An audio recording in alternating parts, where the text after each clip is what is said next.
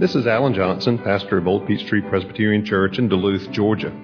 The Bible is God's Word. It describes itself as living and active, sharper than any two edged sword. Therefore, any encounter with the Bible is a momentous thing because it never leaves us unchanged. My prayer for you as you hear this message is that the Holy Spirit will use it in your life to inform your mind, to feed your soul, and to help you grow in your faith in Christ.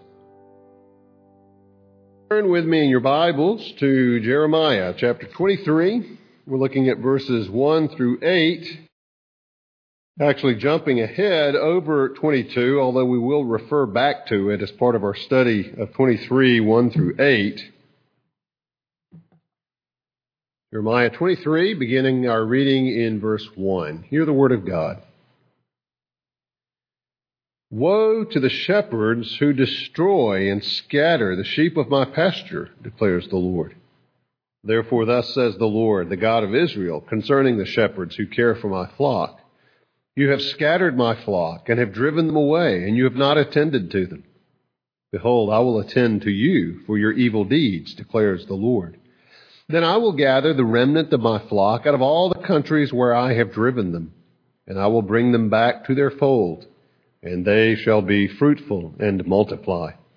I will set shepherds over them who will care for them, and they shall fear no more, nor be dismayed, neither shall any be missing, declares the Lord.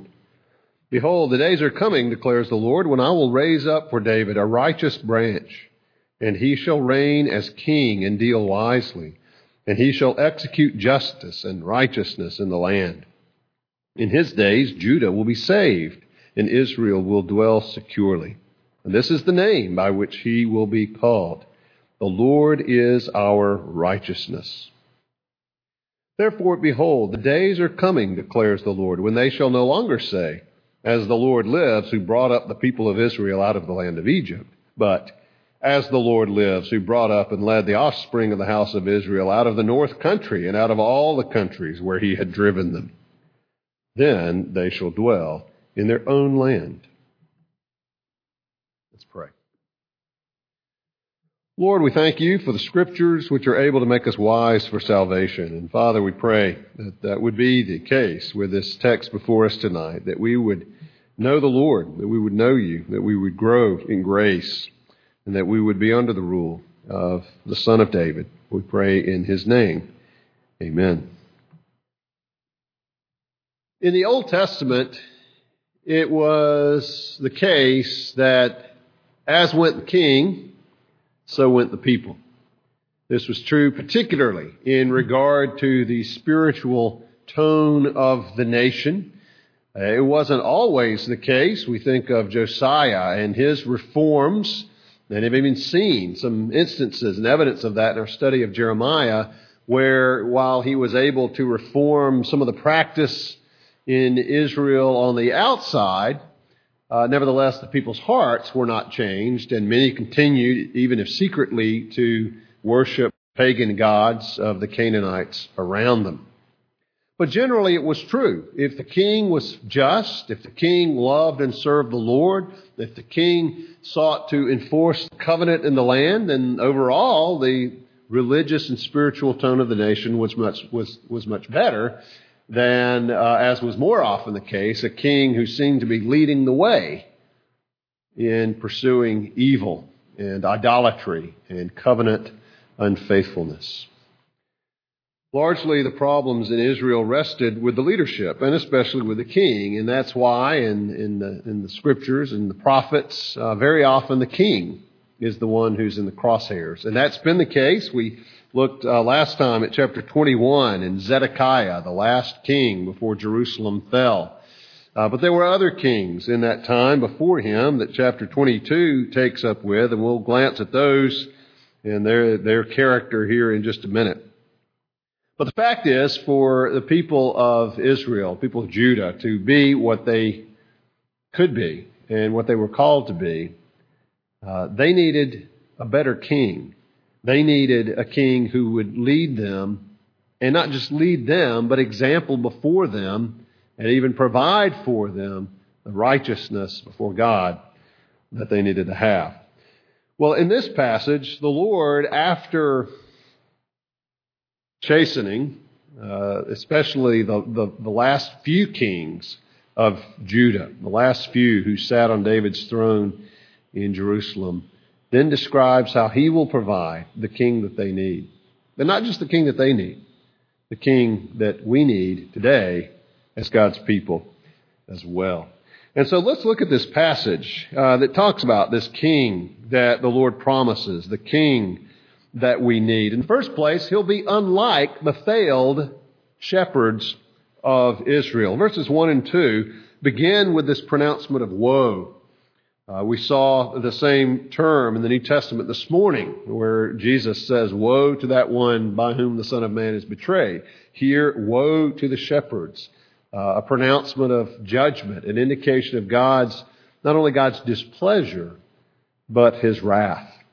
Woe to the shepherds who destroy and scatter the sheep of my pasture, declares the Lord. Therefore, thus says the Lord, the God of Israel, concerning the shepherds who care for my people, you have scattered my flock and have driven them away, and you have not attended to them. Behold, I will attend to you for your evil deeds, declares the Lord. Well, who is he talking about? Well, it could be all of them who failed to carry out their duties the way they should have, but there are a few in particular that are in mind. We mentioned uh, Zedekiah who uh, was a vacillating, weak king. He did send to Jeremiah for help for, from the Lord. Uh, and yet, as we saw, that really was just to presume on God's grace because he himself uh, did not really walk with the Lord, nor did he lead the people in that way. But in times of distress, inquires of the Lord. But there were others. Look at chapter 22, verse 11. We read there, Thus says the Lord concerning Shallum, the son of Josiah, king of Judah, uh, also known as Jehoahaz, uh, 2 Kings 23, 31 and following, uh, reigned in place of Josiah. Now, Josiah did try to uh, follow the Lord and tried to bring Judah back, uh, reinstituting uh, the Passover, reinstituting various aspects of the law that are found there, but he couldn't change the heart of the people. And we read of this Shallum, this Jehoahaz. He reigned instead of Josiah. He went away from this place. He shall return here no more, but in the place where they've carried him captive, there shall he die. He shall never see this land again. Woe to him who builds his house by unrighteousness and his upper rooms eh, by injustice. Well, then another one, uh, verse 18, chapter 22, verse 18. Thus says the Lord concerning Jehoiakim, son of Josiah, king of Judah. Again, read about him in 2 Kings 23. They shall not lament for him, saying, Ah, my brother, or ah, sister. They shall not lament for him. Verse 19, with the burial of a donkey he shall be buried, dragged and dumped beyond the gates of Jerusalem because of his, his wickedness, because of his lack of responsiveness to the Lord. Another failed shepherd, uh, verse 24, uh, Coniah, also known as Jehoiachin. As I live, declares the Lord, though Coniah, the son of Jehoiakim, king of Judah, with a signet ring on my right hand, yet I would tear you off and give you into the hand of those who seek your life, into the hand of those of whom you were afraid, even into the hand of Nebuchadnezzar, king of Babylon, into the hand of the Chaldeans. Verse 28, is this man Coniah a despised broken pot, a vessel no one cares for? Verse 30 Write this man down as childless, a man who shall not succeed in his days. None of his offspring shall succeed in sitting on the throne of David and ruling again, in Judah. So when verse, uh, verse 1 of chapter 23 says, Woe to the shepherds who destroy and scatter, it has reference to all the bad ones, but especially those last few who, uh, who were just terrible and who basically presided over the dissolution of Judah and Jerusalem. They failed in their task. Look at verse 1. They scattered the sheep of my pasture. The very opposite of the role of shepherd, which was to gather, to bring in the sheep, to keep them together, to keep them safe.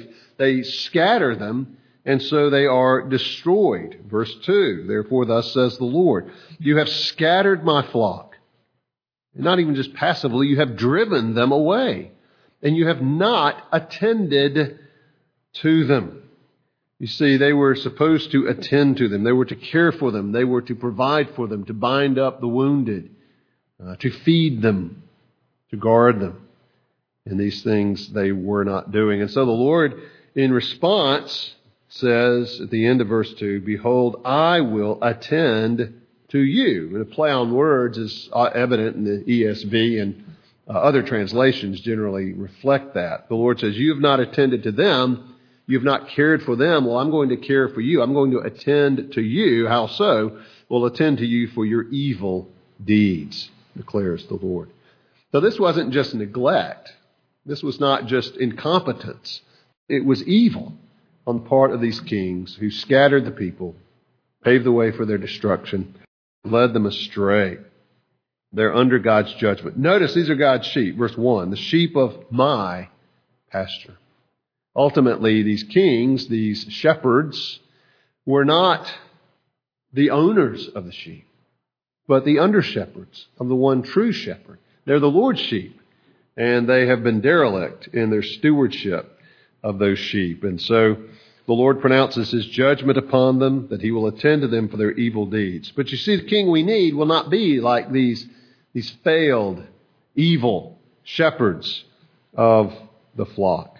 It'll be different. Rather, under him, verses 3 and 4 tell us the flock will be gathered. The flock will be brought together. Look at verse 3.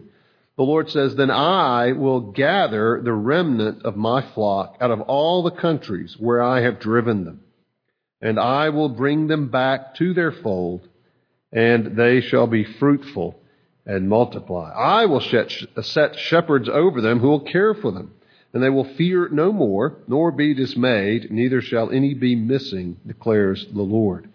So under this king and under the Lord, the flock will be gathered. Notice verse, uh, the first verse there, verse three, that it will be a remnant. I will gather the remnant of my flock out of the countries where I have driven them. Notice it's the Lord who drives them in his judgment, dispersing them, the exile. The Lord says, I'll bring back at least a remnant of them, bring them back to their fold and they shall be fruitful and multiply. An interesting reflection of the language of Genesis there, this new beginning, this new start, bringing them back to the fold, not just their, their land, but the fold in terms of their, their covenant relationship with the Lord, where they belong, where they should be, not just geographically, but spiritually. They will be fruitful, they will multiply, they will have shepherds who will care for them, they will no longer be afraid or dismayed, neither shall any be missing. Now, the king did set the tone, but no doubt there were those in Judah who were distressed. People like Jeremiah and others, other faithful, uh, who followed Yahweh, followed the Lord. And this verse, even in those dire times, would be an encouragement for them that it was not all lost, that it was not all over, but that the Lord promises that there would be this return. And indeed, there was. The remnant came back. We read about it as they come out of Babylon. They were released, and people begin to go back to Jerusalem. You read about it in the leadership under Zerubbabel, the governor, and Ezra and Nehemiah. And things were good. Not perfect, but good, but also not glorious. In fact, when the temple was rebuilt, those who had a remembrance of the former temple wept part in joy, and in part because the new one was so pitiful compared to the old glorious temple that they couldn't help but uh, shed tears. It, it wasn't the same, and it wasn't because that that return merely foreshadowed a greater return. We'll look at that in just a minute as we look into verses five and following. But for now, it's worth going back and revisiting verses 1 through 4 and look at the scattering of the sheep and the Lord's promise to bring them back. Um, that's something that goes on today as well. well. The king was the political leader of Israel. He was also the one who set the tone for the, the, the religious and spiritual uh, atmosphere. And as such, he was a religious leader as well. Yes, there were the priests. Yes, there was the, the, the, the sacrificial system and all that, but much fell on the king uh, he was, in a real sense, the shepherd of the flock of Israel. Well, in the current day, in our situation, which is not Old Testament Israel, uh, we have to look at the church and those who shepherd the flock and, and what they're doing. And you look at many churches, denominations, even congregations today, uh, and you see a flock being scattered. Sadly, in, in one sense, tragically might be a better word, the mother denomination from which we came, the PCA came, uh, which actually no longer exists, but uh, merged to form the mainline church, uh, continues to hemorrhage members at a record rate. Why? Well, you look at the things they promote, you look at the things they stand for. Uh, others, the, the, Episcopal Church in the United States, uh, with its absolute determination to uh, to approve the ordination of practicing non-repentant homosexuals to so-called gospel ministry. People are leaving in droves. Sheep are being scattered. Some go to other churches. Some go to no church at all. Uh, does this word not apply to those who hold the word of the Lord, who declare the word of the Lord, and yet abuse that responsibility and that privilege by promoting what is evil rather than what is good? And, and it's a word of rebuke for those of us who hold uh, the position of elder or shepherd under shepherd to the Lord Jesus in this congregation and in the PCA as well.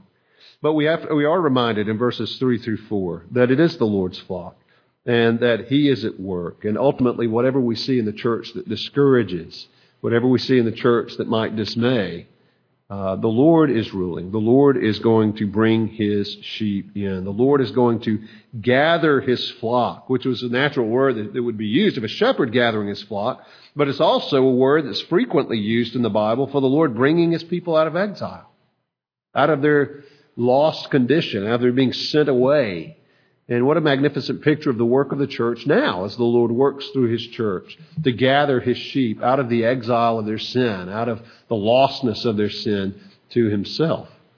I think it's not um, coincidental that Jesus speaks of having sheep that are not of this fold. Sheep he must reach and draw to Himself. Or His words to the Pharisees and those who did not believe in Him uh, he says to them, You do not believe my voice because you are not my sheep. My sheep hear my voice, and they follow me. Uh, Jesus was a fulfillment in the new covenant context, the New Testament, of these verses, of bringing God's people in out of exile. So, under him, under this glorious Messiah, who, this king who would be so much more even than Zerubbabel, even more than Ezra, even more than Nehemiah, the, the flock of God would be gathered together. And they will have a king who will reign in righteousness. Look at verses 5 through 6. Behold, the days are coming, declares the Lord, when I will raise up for David a righteous branch. And he shall reign as king and deal wisely, and shall execute justice and righteousness in the land. In his days, Judah will be saved, and Israel will dwell securely. This is the name by which he will be called, the Lord our righteousness. Refers to him as a branch, which in and of itself is a picture of uh, unfolding life in, in vitality and fruitfulness, whether growing out of, a, of a, a, larger limb of a tree or a shrub or growing out of the ground. Um, this is a word that refers to the Messiah. And this word for branch is found in other places. In fact, it, it, comes up among David's, King David's last words in 2 Samuel 23, verse 5. David says, For does not my house stand so with God? For he has made with me an everlasting covenant, ordered in all things and secure. For will he not cause to prosper all my help and my desire? That word prosper is a verb form of the same form, uh, same word for branch will not grow like a branch, like a fruitful branch, to prosper, to have life and fruitfulness and vitality? Will he not cause to prosper all my health and my desire? Psalm 132:17, the Lord says, I will make a horn to sprout for David. I have prepared a lamp for my anointed. It's used of the Messiah in other passages, a couple of times in Zechariah, uh, Zechariah 3:8, 6:12.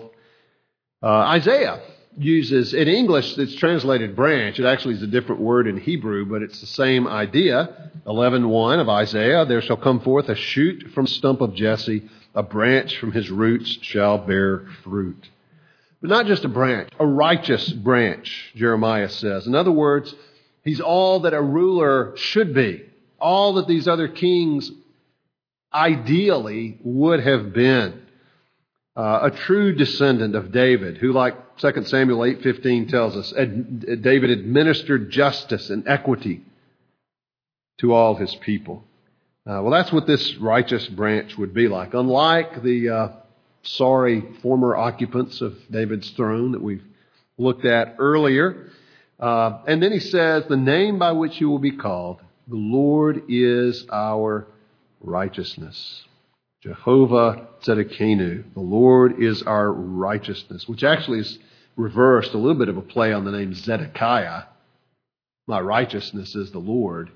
Uh, but this one will be, the Lord is our righteousness. In other words, this messianic king, this branch, is the very embodiment of the truth that the Lord is the one who provides and constitutes all that is made up of righteousness, all that's embodied in righteousness for his people.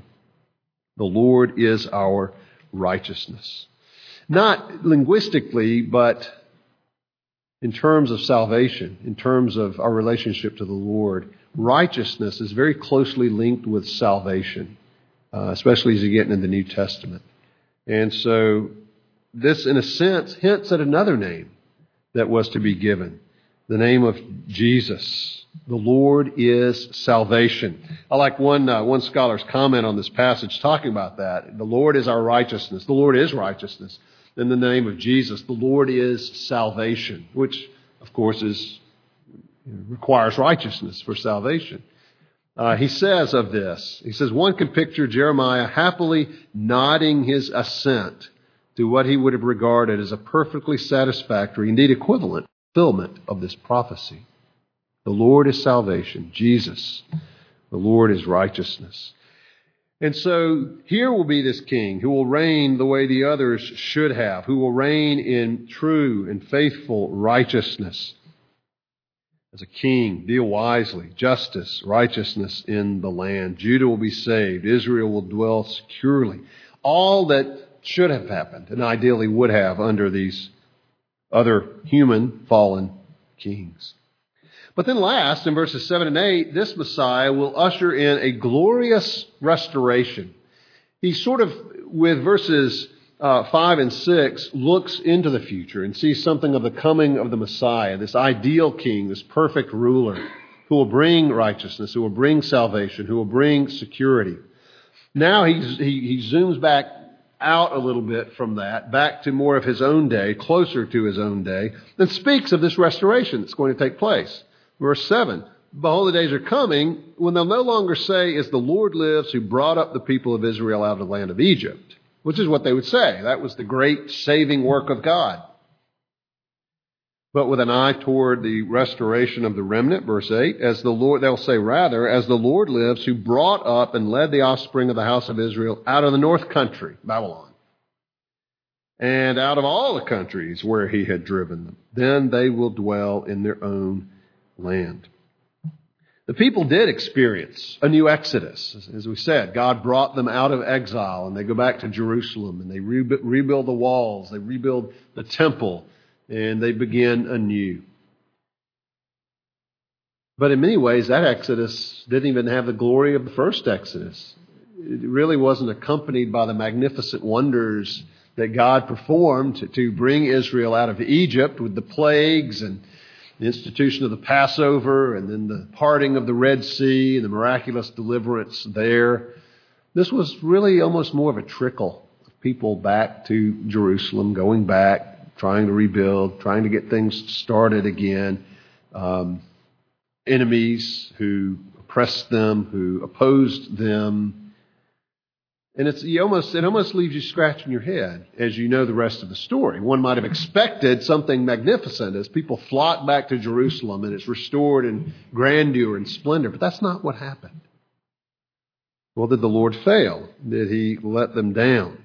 Well, no, because ultimately even that pointed to something far grander, a more glorious exodus in Christ, uh, one to which this pointed. And it was a restoration not so much of real estate as it was relationship. Uh, we think of um, what Paul wrote in the book of Romans. The problem with Israel wasn't so much the land. The land represented something else. It represented their covenant relationship with God. And when that relationship was there, they could enjoy the land. But when they turned from the Lord, He had told them early on He would cast them out of the land. And so this restoration involved that, that trickle back to the land. But it was really more a restoration of relationship. Paul says in Romans 3:10, none is righteous, no not one. No one understands, no one seeks for God.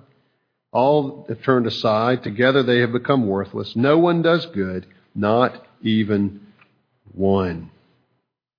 That's the problem. But God's provision, verse 21, now the righteousness of God has been manifested apart from the law, though the law and the prophets bear witness to it. The righteousness of God through faith in Jesus Christ for all who believe. You see, we have a righteous king. We have a righteous branch, the Lord Jesus Christ, who provides us that relationship through his own righteousness. The righteousness of God, Paul argues, becomes possession of all who have put their trust in Jesus. So that we have that restored relationship with God. Because as goes the king, so go the people. All too often, the kings of Israel and Judah led the people into sin, into rebellion, into wickedness. But we have a king who is the Lord our righteousness. As goes the king, so go we. Our king is righteous. Our king is perfect. And our king grants righteousness and salvation to all who trust in him. You see, it was a restoration of relationship more than real estate. But it does involve real estate too. Eventually, it involves real estate. Matthew 5 5. Blessed are the meek, for they shall inherit the earth far from leading us back to the east end of the Mediterranean Sea, the Lord is going to give to his people the entire earth relationship and real estate, forgiveness, righteousness, the whole world. That's what I call a good shepherd. That's what I call a king who delivers. Let's pray. Father, we thank you for our King. Lord Jesus, we praise you as our King and pray that by your grace we would submit gladly and fully to your reign in our lives.